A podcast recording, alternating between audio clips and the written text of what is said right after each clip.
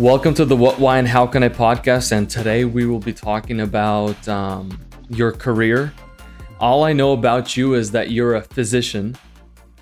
I don't know exactly what you do or, or who you work with. Is that correct? Yes. Okay. So um, I'll tell you about a little bit about what I do. Mm-hmm. Um, I am a chronic pain management physician, mm-hmm. which is a subspecialty of anesthesiology. So to get to where I am, I had to become an anesthesiologist first. Okay. And I was trained in uh, putting people to sleep for surgery and doing other procedures to make their pain go away. Okay. And having had that foundation, I then underwent um, additional training in pain management, which is an entirely different kind of uh, practice mm-hmm.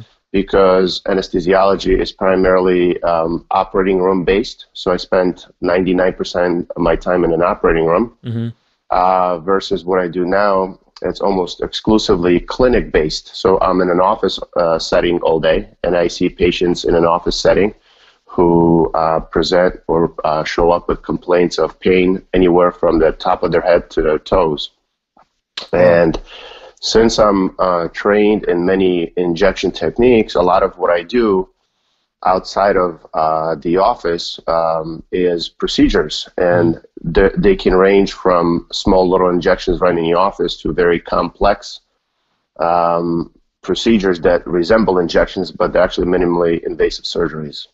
So uh, what I do is uh, I identify the source of pain, uh, ask myself a question, can it be dealt with with medications? If not, can it be dealt with physical therapy or some sort of rehabilitation?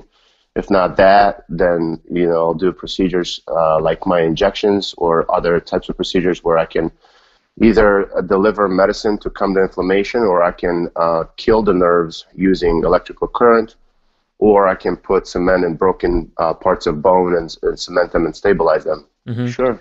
Um, if none of these uh, procedures help, then they get a referral to either an orthopedic or a spine surgeon, mm-hmm. and uh, that problem's dealt with uh, surgically, which of course has a much greater recovery and uh, loss from work, et cetera. Okay. But that, that gives you a pretty good scope of um, what I do. Uh, it's hard to dis- to pin one, one disease state because there are so many. Mm-hmm. But, you know, top three diagnoses that I see are chronic low back pain, number mm-hmm. one. Number two is chronic headache slash migraine. And number three is chronic neck pain. Do- and then everything else that follows. Okay. So do you do the injections yourself, or are you more of the guy that analyzes the patient and then kind of writes, okay, this is what this patient needs, and then somebody else kind of does does the work for you? No, I do all the work myself. Okay, so you, you analyze the patient and you do and you provide the drugs. Um, so I, I treat the patient from beginning to end. Okay. And if I refer the patient, what that means is that I don't do the actual treatment, somebody else does. Okay.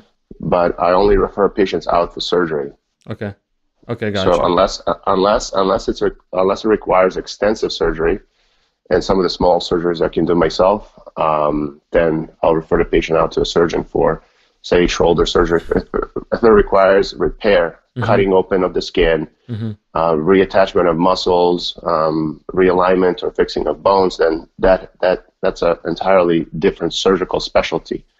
Okay. Which I'm not in. Um, um, my my specialty is a hybrid specialty. So I do everything up until uh, somebody needs to get cut, and that typically involves all sorts of minimally invasive procedures, okay. which in, in, include needles, ports, injections of, of sorts, yeah. Okay.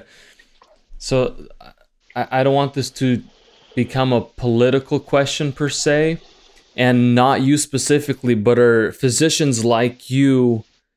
Um, some people would like to blame physicians like you for, like, say, the opiate crisis or the drug addiction crisis in the United States um, today. How, do you know a little bit about that fact and how, uh, what part uh, physicians played in people actually being um, addicted to drugs or drugs that act, that help people? What's your take on it?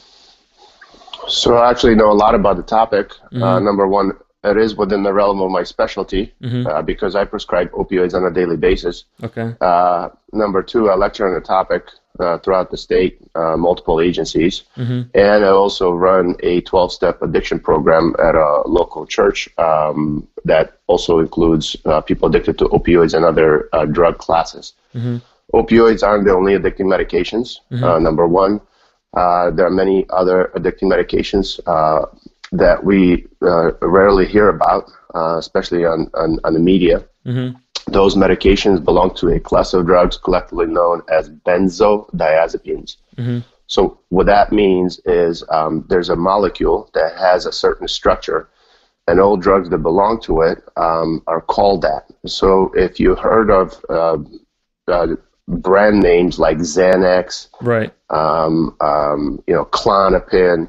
Uh, those are all anxiety medications, and these are highly addicting medications, and withdrawal from these medications can be fatal or lethal. Mm-hmm. And um, withdrawal from opioids uh, actually is not lethal. You can you can withdraw from opioids and nothing will happen. You'll you you'll be sick. Uh, patient will will experience flu-like symptoms for a couple of days, but they will not die. Okay. Unlike unlike for the uh, medications that treat anxiety, those are highly addicting, and withdrawal from them can cause a seizure, and the seizure can be fatal. Okay. Wow. There's also a class of drugs called hypnotics mm-hmm. that comes from a Greek word hypnos, which means sleep. Those are sleep aids. So a lot of people don't get regular sleep, get have a poor sleep hygiene, mm-hmm. and then they begin to rely on medications like Ambien that we heard about more recently in the media um, of uh, certain celebrities acting strangely while on these medications and blaming their erratic behavior for, for the medications. So these right. medications are also addicting in mm-hmm. the sense that um, uh, one be- begins to rely on sleep for them because they can't sleep without them, mm-hmm. and that rewires their architecture in the brain. They, they become dependent on them. So addiction and dependence are uh, somewhat misused. They're mm-hmm. different things. They're different things. Um, But, you know, it's outside the scope of this conversation. Um, but going back to the opioids. Mm-hmm. So the the problem with opioids has been uh, is that we've had opioids for a long time. They're not new. Opioids have been used for thousands of years. Um, they've been used, they've been even um, mentioned in um, Odyssey, written by Homer. Um, and they've been used throughout Asia. They've been used throughout the Middle East. And we've had addictions going back to the Civil War when we had over one hundred thousand soldiers addicted to morphine uh, right after the Civil War because there's so many wounded um, after this event. Okay. And re- shortly after Civil War, uh, we had two things needed for addiction. We had a needle, mm-hmm. which was uh, discovered um about forty years before the war, and we had isolation of morphine. So morphine was isolated in eighteen hundreds from opium. Mm, before okay. that, everybody smoked opium, and that's that's how um, addiction persisted throughout uh, centuries and millennia. But mm-hmm. um, we've had first opioid epidemic in the United States after the Civil War. And so there were different eras and periods where we had opioid epidemic, and we had one in San Francisco, Uh, where Chinese laborers under harsh conditions uh, smoked opium.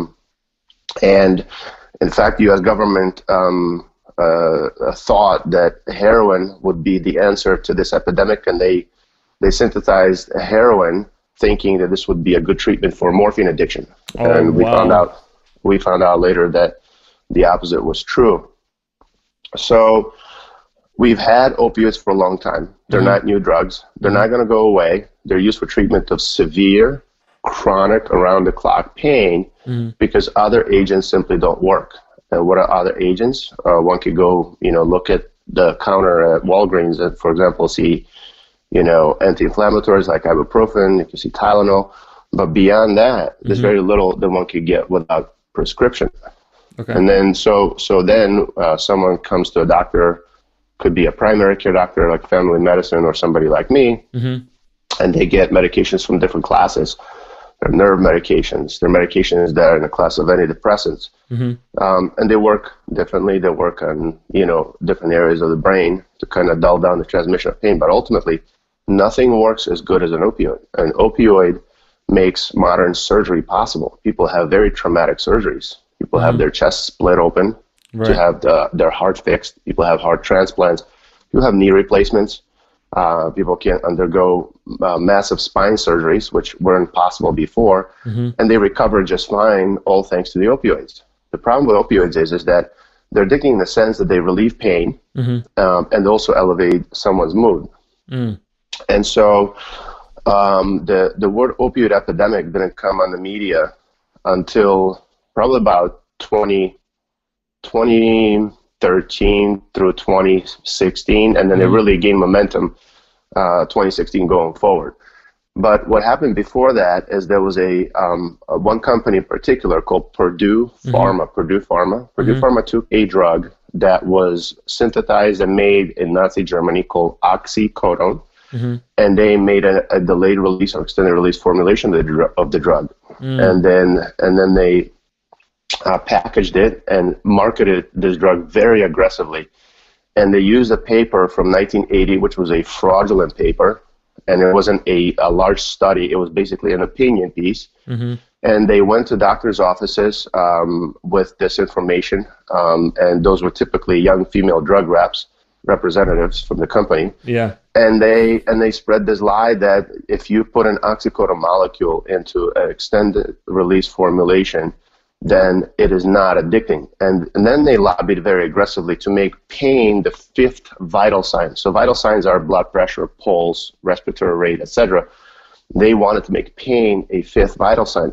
And so they lobbied for that very aggressively. And what that would mean is that you, as a physician, were obligated to treat pain mm-hmm. if a patient has one. And if you didn't, you could be liable and mm. um, your medical license would be at risk. So there's many different facets to this story. Um, if there's a company to blame, uh, everybody loves to blame Purdue Pharma, mm-hmm. but ultimately the people that are responsible for opioid epidemic are physicians, okay, without a question. So who has the power to write a prescription for these medications? Physicians do. Right. Who has the license to write for these prescriptions? Physicians do. They have a special license called D E A mm-hmm. uh, certificate. Mm-hmm. It's, it's issued by the Drug Enforcement Agency. And every physician that writes for these medications must have one, including myself, and I've had several.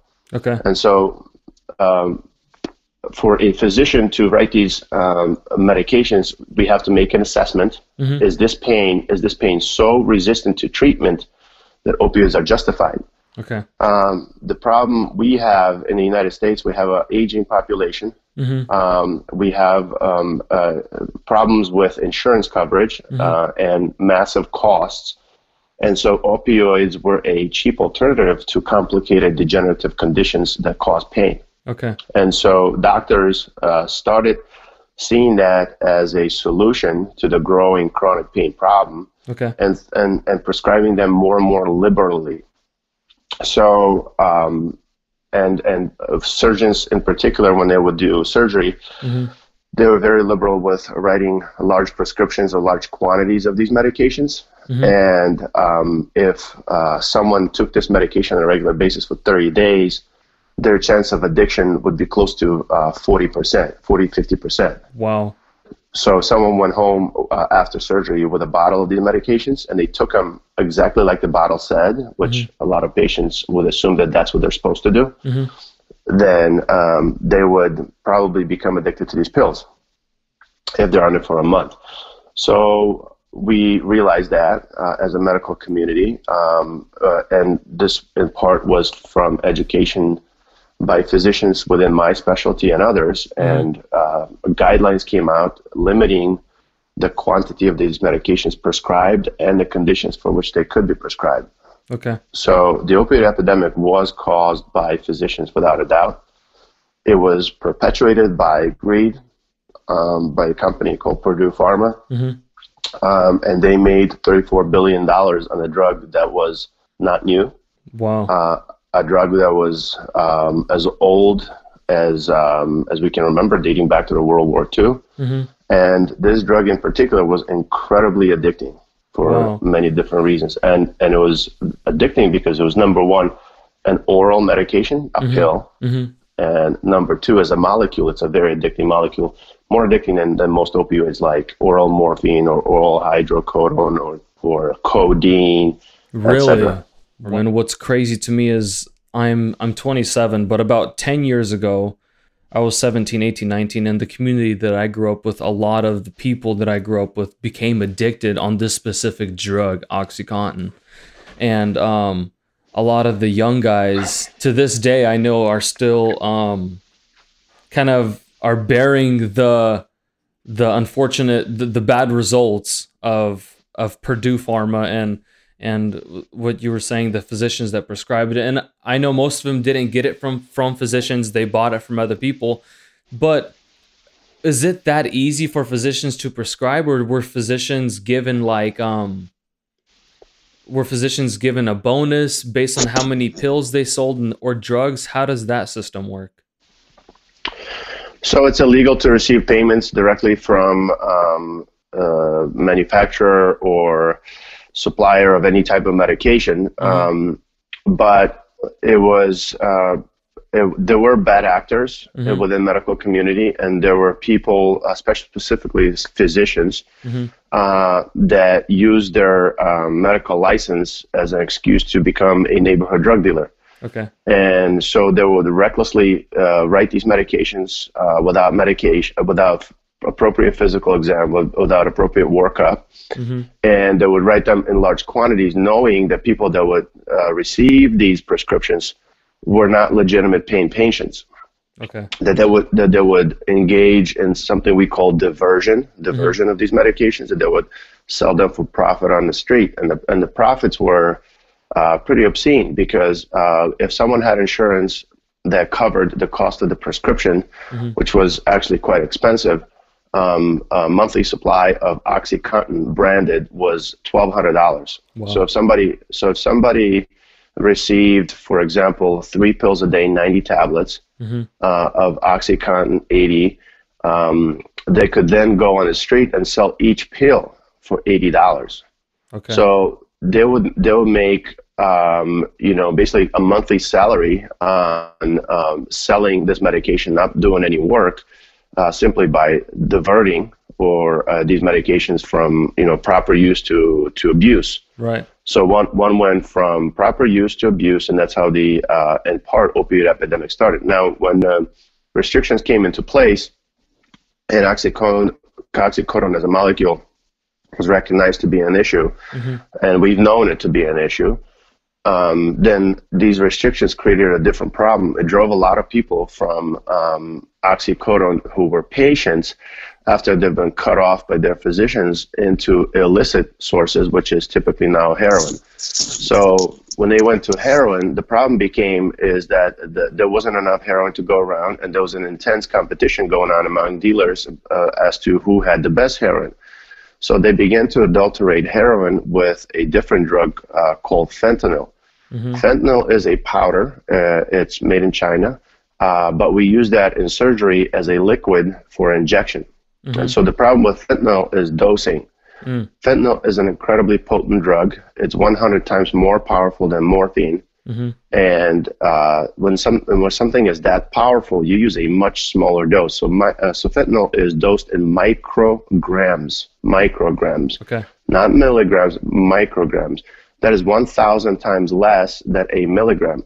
Wow. So, and, and, and that in turn is one thousand times less than a gram. And so heroin is sold in grams.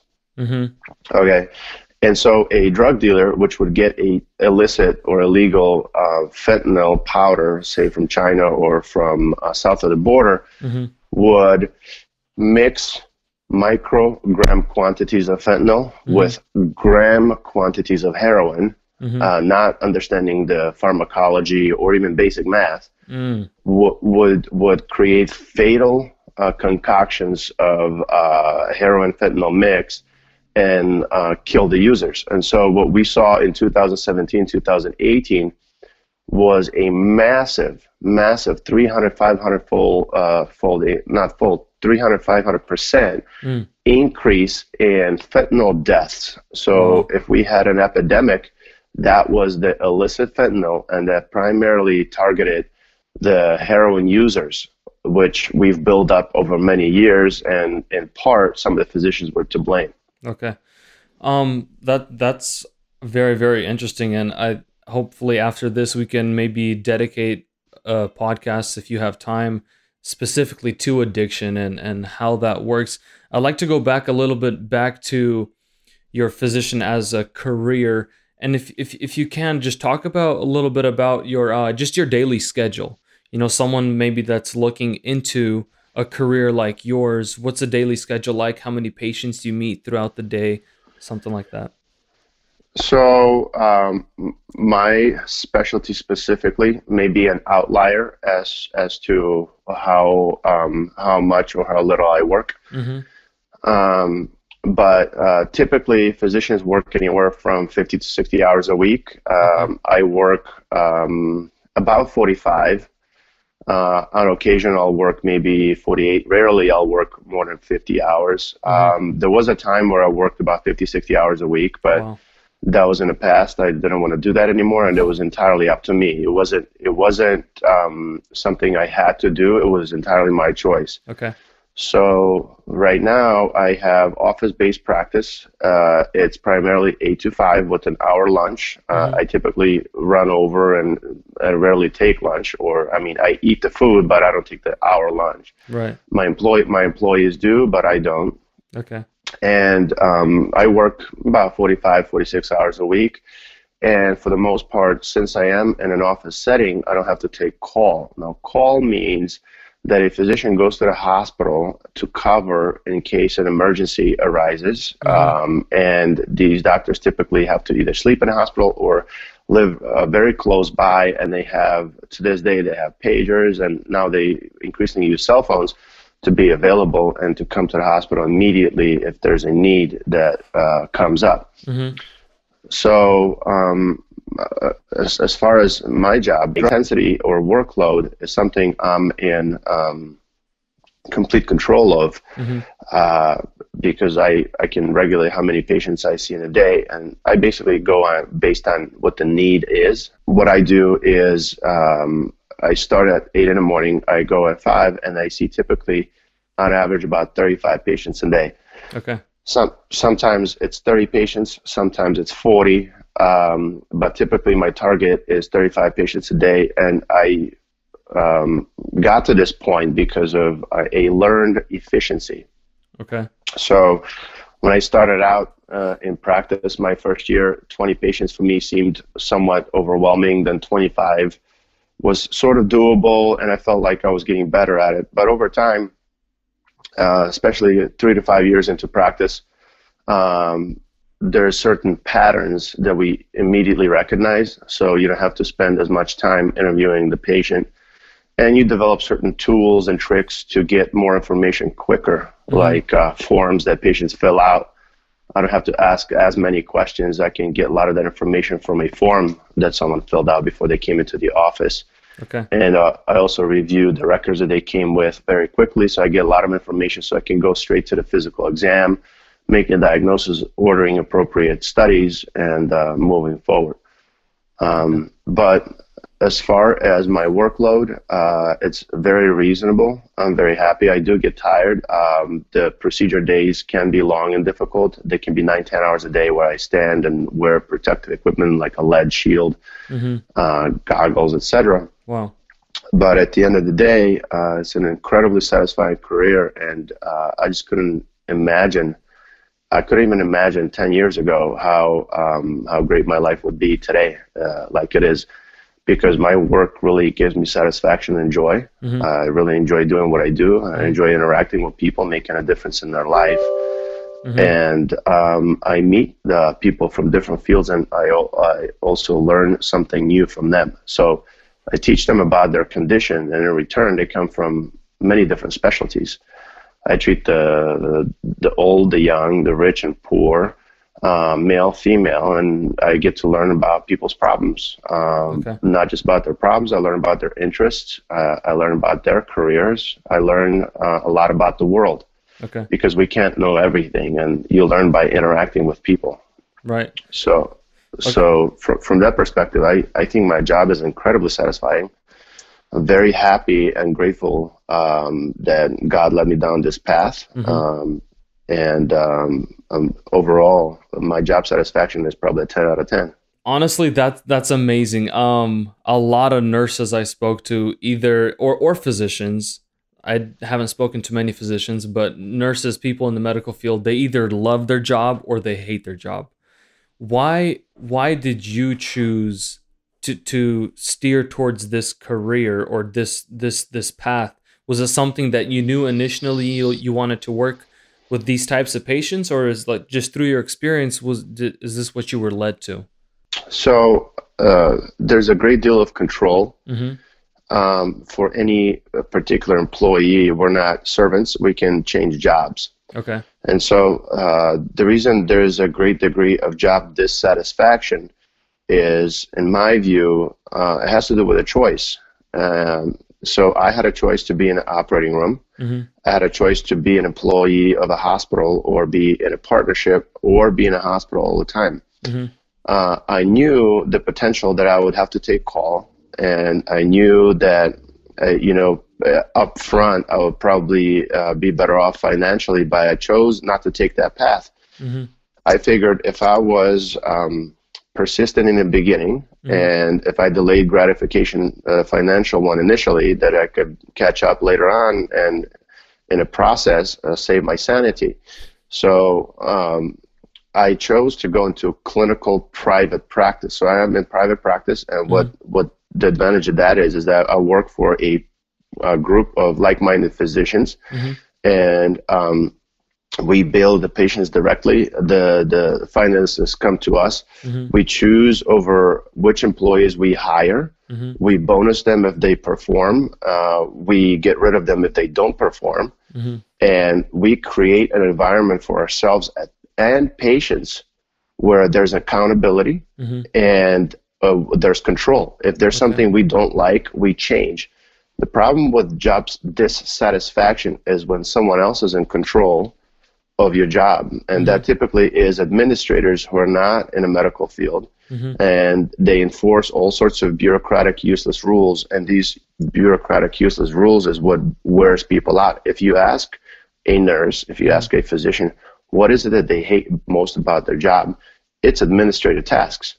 It's not patient care. It's almost never patient care. It's administrative tasks that drive that that drive um, job dissatisfaction. That's true. So, so when when we built this practice that I'm a part of, mm-hmm. um, I've uh, I've used technology to my advantage, um, uh, specifically electronic medical records, which can be a great burden mm-hmm. uh, for a lot of physicians. Mm-hmm. But uh, you know, through creation of templates and and pre-populated, you know, uh, different smart phrases. Mm-hmm. I spend very little time charting. I can see thirty-five patients in a day. I do not use a dictation system where somebody else transcribes what I say into a, a little um, speakerphone or a little recorder. Mm-hmm. I use a computer. And by clicking smart phrases, um, you know, I can populate a, a full patient encounter in less than three minutes. And the patient can leave my office visit with the entire note and treatment plan in their hand. Wow. Which is very different. Which is very different from a hospital where uh, people are bogged down with, you know, uh, crazy uh, charting systems, electronic medical records that are built not by physicians. Mm-hmm. They're built by administrators, and the the motive behind these systems and the objective of these systems is to collect revenue. So those are all revenue driven. Mm. So healthcare in the U S has become very problematic because of growth of administrators and useless rules. And that is what drives the greatest degree of physician dissatisfaction. It's well publicized.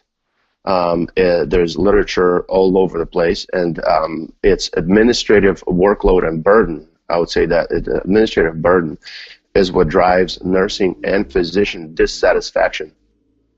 So Um, if a nurse is burned out, mm-hmm. she can find a different job. She can move to a different uh, location. But to continue on and complain, um, that's not a solution to a problem. Okay. That, that, I started. I start. I've started three startups, and two of them crashed and burned, and you know, financially I suffered. Mm-hmm. But in the end, money's money. But I want to be happy. Mm-hmm. And so I'm happy when I'm in control, when I'm happy, when my patients are happy. And the way that to create that environment is to provide what's best for the patient, not what's best for my hospital administrator or what's best for the C E O's bonus at the end of the year. Correct.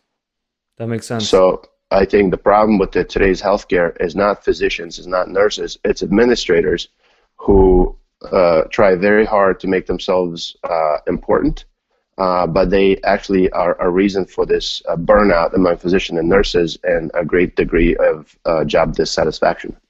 I mean, I had I had somebody that works in the office side of the hospital system in administration, and Uh, I think she she said that forty percent of the of like for example Sutter or Kaiser, forty percent of the entire staff is all administration with like separate huge offices, you know, mm-hmm. and and that's really starting to make sense because they're trying to implement things that think they make sense to them when uh, the f uh, patient and physician relationship is different than, like you were saying, charting, and nurses always complain about charting. Uh, I have never have time because I have to chart. So why why did you choose? So that was a little bit about why you chose to kind of join a practice where you practice for yourself.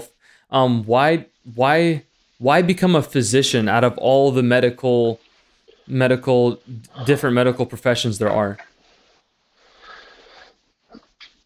So, to make a difference in someone's life, um, you can be in an administrative role mm-hmm. to help them, you know, deal with the finances. You can you can be in a supportive role, right? But you you can be in a decision-making role. Mm-hmm. So I wanted to be in a in a position where I was the decision maker, okay, uh, not uh, you know uh, uh, executing orders of someone else, which I may disagree with or I may have different ideas about.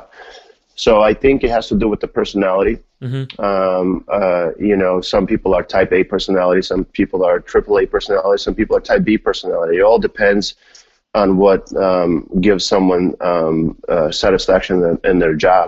Okay. For some people, it's very stressful to make difficult decisions.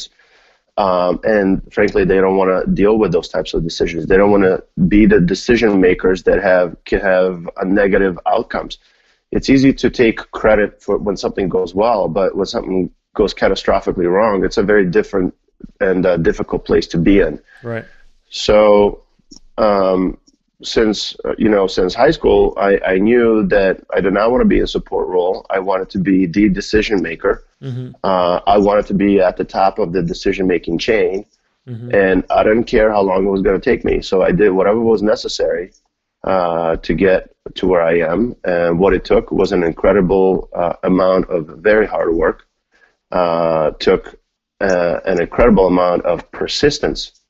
Um, there were a lot of distractions along the way. When I when I started college in ninety-seven, mm-hmm. uh, computers became very hot in ninety-nine, and people were dropping out left and right to take uh, programming courses, and were getting paid a lot of money mm-hmm. right out of uh, two-year, you know, college degree, and uh, continued on to be very successful. And so, if money was a motiv motivator, it m misled or uh, detracted a lot of people from their objectives in life, mm-hmm. but that wasn't me. I was focused, and I did eventually become di uh, distracted because there was an another there was another industry that I became in interested in, mm-hmm. which was biotech. There was an explosion of biotech in the early two thousands, mm-hmm. and I and I wanted to get a master's degree in molecular biology and physiology and biophysics, which I did, mm-hmm. but um, I wasted two years of my life on that, because I, to this day, don't use any of this knowledge that I acquired and spent mm-hmm. a lot of time um, uh, obtaining. Uh, but that still would have been a satisfying career, because I would have been in a setting where I affect people's lives on a more global or a much larger scale, discovering mm-hmm. drugs, discovering new medications, discovering new treatments.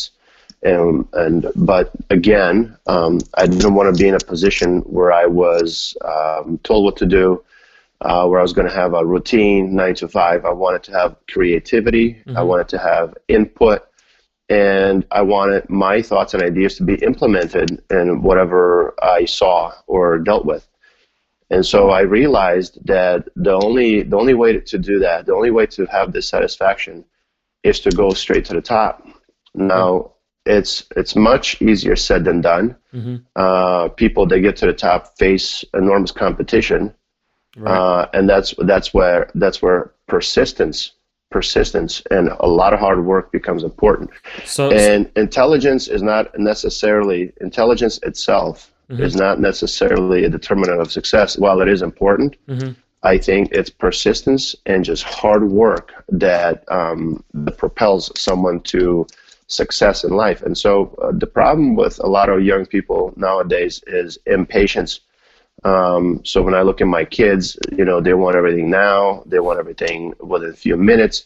It's it's a very rare or foreign concept mm-hmm. for someone to look at things in in in decades. Mm-hmm. So if you look at your life, it's like, what is my life going to look like? Um, if I just get this short little career completed that takes me a year or two to complete, well, I still have to deal with that for another fifty, sixty years. So if you look at look at things long term, if you look at a fifty-year career, mm-hmm. fifty-year career, so you can spend two years uh, on an educational objective where you are in the bottom uh, of, of the support role mm-hmm. uh, and take orders from someone to the rest of your life. Mm-hmm. um, then as you evolve as a person, um, you might resent your job and resent people around you, but that is your uh, capability. That's what uh, that's what you're capable of doing. You can't do anymore because of your training. Mm-hmm, mm-hmm. Uh, versus spending a decade, for example, uh, early on, getting all the way to the top and then having so many different options and directions that you could take in life. Uh, to me, that was incredibly satis- satisfying and liberating. Um, I could do many things right now. I'm not just a physician. I also do a lot of clinical research. Mm-hmm. Uh, I take on different projects. I do a lot of consulting. I deal with um, you know, pharmaceutical companies. I deal with uh, equipment manufacturers. I, mm-hmm. I travel. Mm-hmm. I go to conferences. So my life is incredibly uh, fulfilling and meaningful, um, and I have a lot of freedom in what I do. That's awesome. But the, the sacrifices, the sacrifices were enormous. I basically gave up a decade of my life. Mm-hmm. Where everybody, you know, went out, uh, had a good time, ate, drove around in nice cars. Uh, I was focused. I didn't, you know, uh, I didn't enjoy any of these things when they did, but I do now to a much greater degree. Yeah. So, but also, what gives me joy in life right now are not things, not things. I don't. I have very little uh, appreciation for material things. What gives me the greatest joy in life is relationships with people that I would never have met had it had not been a physician. Mm. Um, I, I meet incredible people. Uh, I, I share incredible experiences with them because I'm a physician, and that would not be possible if I was in a support role. Um, and I meet people from different uh, you know, careers. For example, I treat a lot of police officers and, mm-hmm. and, and firefighters, and I treat the rich and the poor. I, I, I, I, I treat people who are on, you know, basically on, on no income to billionaires. Yeah. And so I went flying on helicopters with police. I, I learned all about flying. I went flying with uh, on a on a plane and learned how to fly a little bit. And I've I've done a multitude of experiences because of my exposure to people that I deal with on a daily basis. Mm-hmm. I could even I couldn't even imagine a life like that. Um, I couldn't even imagine of you know uh, having uh, this kind of exposure, because most people belong to country clubs where they where they interact with people like that and they pay a lot of money for them. Yes. But here I am, here I am living the good life, uh, not only helping them, mm-hmm. but you know their gratitude in return is very rewarding for me. Mm-hmm. So um, I, I think this is uh, the absolute best thing that could happen to me. I think this is an incredible blessing for me in life, uh, but it did require a lot of hard work and persistence. And so if, if I was going to hammer a point home mm-hmm. for everybody making a career choice, is you have to sit down and basically draw a timeline of your life. Mm-hmm. Okay, start with time zero and end with seventy-five, eighty. Most people work till seventy. This is a very long time to be working. Mm. And retirement age uh, will change eventually to seventy. It's sixty-six right now and, and change, but people don't realize that they will spend a long time working. The problem they also don't uh, think about is that as they age, their ability to work will decrease. So they will have degenerative disease of their spine, they will have illnesses, they will limit them from doing a, a lot in their work. And at the same time, if they are in low income brackets, they'll bring on additional stress of being unable to provide for their family. Mm-hmm. So it's it's not just it's not just finances that should make decisions, uh, because uh, one can make, you know, a good amount of money up front when they're healthy, but they're not going to continue to make that money as they age. For example, one can go, you know, and and climb poles and be an electrician and make, you know, one hundred thousand plus a year, mm-hmm. but if they fall, Uh, they hurt themselves on the job, they won't be able to do that till they're sixty-six. Yeah. So, so people don't realize that they're not going to stay the way they are. They're going to continue to change. Their bodies continue to change, and they need to be in a career that is not only satisfying mentally, you know, financially, personally, but also doesn't strain their their their uh, relationships in the family. Doesn't strain relationships with with uh, their their close ones. Um, and gives them a lot of uh, job satisfaction. So for me, that was medicine. For me, it was natural because when I was growing up, my mom used to take me to work. She was a nurse. Mm-hmm.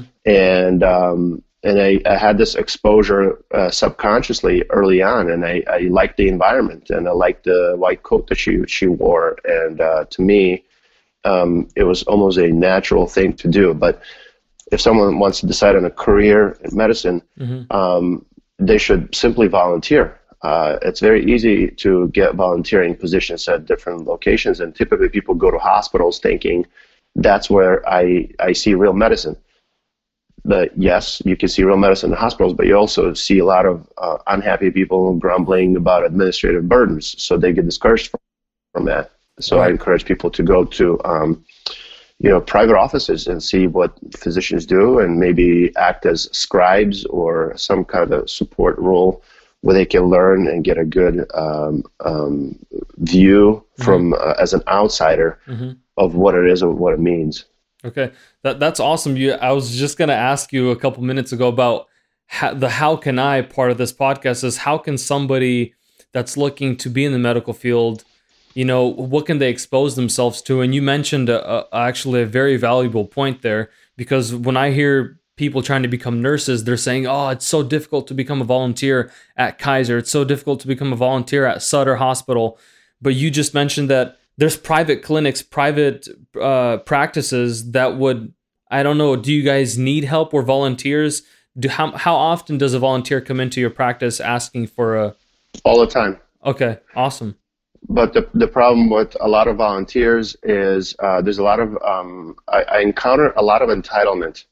I encounter a lot of laziness. Okay. Uh, people come in and and uh, they they want to you know volunteer for a day and get a letter of recommendation for volunteering for eight hours. Uh, you know, there's uh, I I meet people who aren't simply serious. Um, you know, and you can't teach that. Uh, life and the difficulty of life and and the threat of poverty mm-hmm. will discipline these people at the right time. But it's not my job to do that. Mm-hmm. Uh, I know where I came from, and I knew what I wanted to get out of life. Mm-hmm. And um, the motto I've always lived by mm-hmm. from since very young age, the motto I've always lived by is the following: nothing that is worthwhile is easy. Nothing that is worthwhile is easy. And if it's worthwhile, you better believe that it's difficult.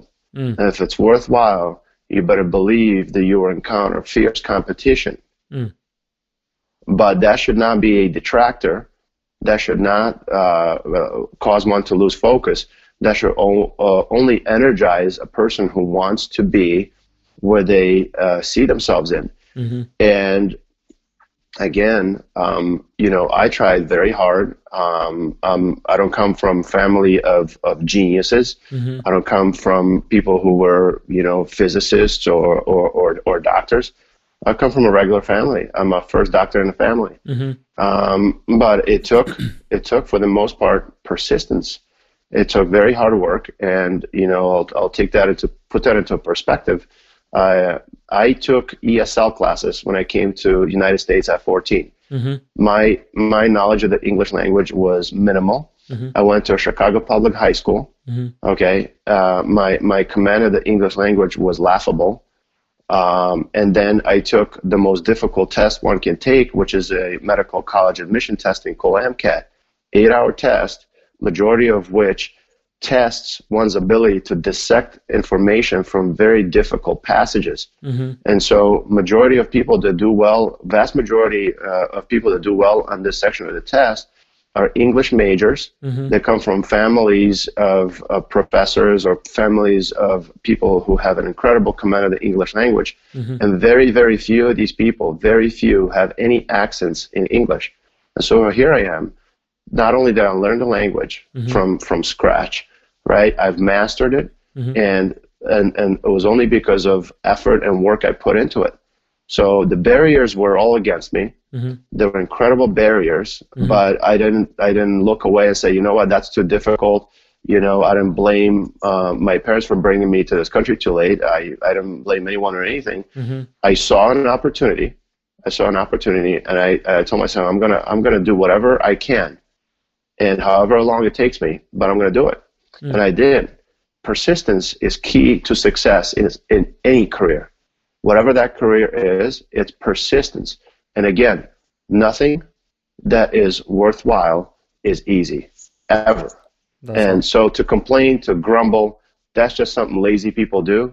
I have I, I have no sympathy for that ever. Mm-hmm. And they are masters of, of their success. If if they want a average life, if they want a life of struggle, and that's their choice. Mm-hmm. uh, but the, I didn't see that in myself. I've I've persisted. I've um, I've grown both professionally, and in my professional growth, I've also found myself a niche where I can spiritually help a lot of people, and I, mm-hmm. I see my ministry and my work, which is unique to my profession. Mm-hmm. Um, I interact with thirty-five people on a daily basis. I can minister to them in in ways that most people can't. Mm-hmm. I find them at the right moment, a desperate moment, and I can witness to them about the love of God, mm-hmm. which a lot of people can do. And so to me, that is also incredibly satisfying. Um, I don't have to go on a mission to Haiti or Africa to minister. I minister right where I am every yeah. single day. And so to me, you know, my life right now at this point as it is, uh, is, is, is such a blessing that I couldn't even imagine it that way ten, fifteen years ago, but it didn't seem that way. Mm-hmm. The process of getting to where I am was painful, mm-hmm. it was brutal, it was disappointing. Sometimes I lost sight of where I was going, mm-hmm. but I persisted. I persisted despite the setbacks, but despite the difficulties, despite the struggles, I persisted. So, and in the end, and in the end, I think this is a great blessing from God that I'm able to do what I love. And to me, job satisfaction, to me, is the single most important thing Um, in in in my life right now, uh, when it comes to you, you know career and, and and and relationships and everything else, because that also allows me to go home and be with my kids and mm-hmm. go out on weekends and and um, do activities and not you know live in a hospital uh, and uh, serve other people. Mm-hmm. So last question is, you talked about hard work, you talked about persistence. Um, And a laziness. Some volunteers that come into the office are lazy. Talk to me about, were you always this disciplined, or did you have to learn discipline along the way? And how did you do that? Or what instilled? Everything, everything can be learned. But I think, uh, I think maybe to some degree I was driven internally. Mm-hmm. Um, Since I was fourteen, I had a job. Uh, when I was sixteen, I had three jobs. Mm-hmm. Uh, when I was eighteen, I went to college full-time. I went mm-hmm. to the university full-time, and I had two additional jobs. Okay. So um, this is something that, you know, was part of my life as I went through it. Um, I liked the intensity of everything. Um, mm-hmm. I I never saw myself as a lazy person. Um, I'm actually uh, quite annoyed by laziness, and laziness leads to poverty. Uh, lazy people make excuses. Mm-hmm. Um, lazy people blame others for their shortcomings. Uh, mm-hmm. Laziness is a uh, laziness goes hand in hand with procrastination. I'm going to mm-hmm. do that tomorrow. No, you're going to do that today. You're going to get on it today. You got to start now. Now is the time to start your dream. Now is the moment to pursue your dream. It's not tomorrow. It's not next year. It's right now, because time passes by, flies by you, mm-hmm. right? And whatever whatever you do with that time is your choice, your decision. Amen. So uh, laziness is prevalent. It's widespread. Uh, and lazy people make, make excuses for Amen. Their failures. Amen. And they blame somebody else, and they always blame somebody else. Amen. I, and I'm trying to remember, every time I felt lazy, I always had a reason of why I wasn't lazy, why I couldn't do something or the other thing. Andre, thank you so much for for making the time um, to coming on the podcast. Um, You're welcome. Yeah, really, really appreciate it. Super interesting to me personally. It was like a, it was like listening to a sermon almost, you know, to, mm-hmm. to lazy people. I heard. I hope. Um, some, some of them out there can definitely learn from this. I know I did.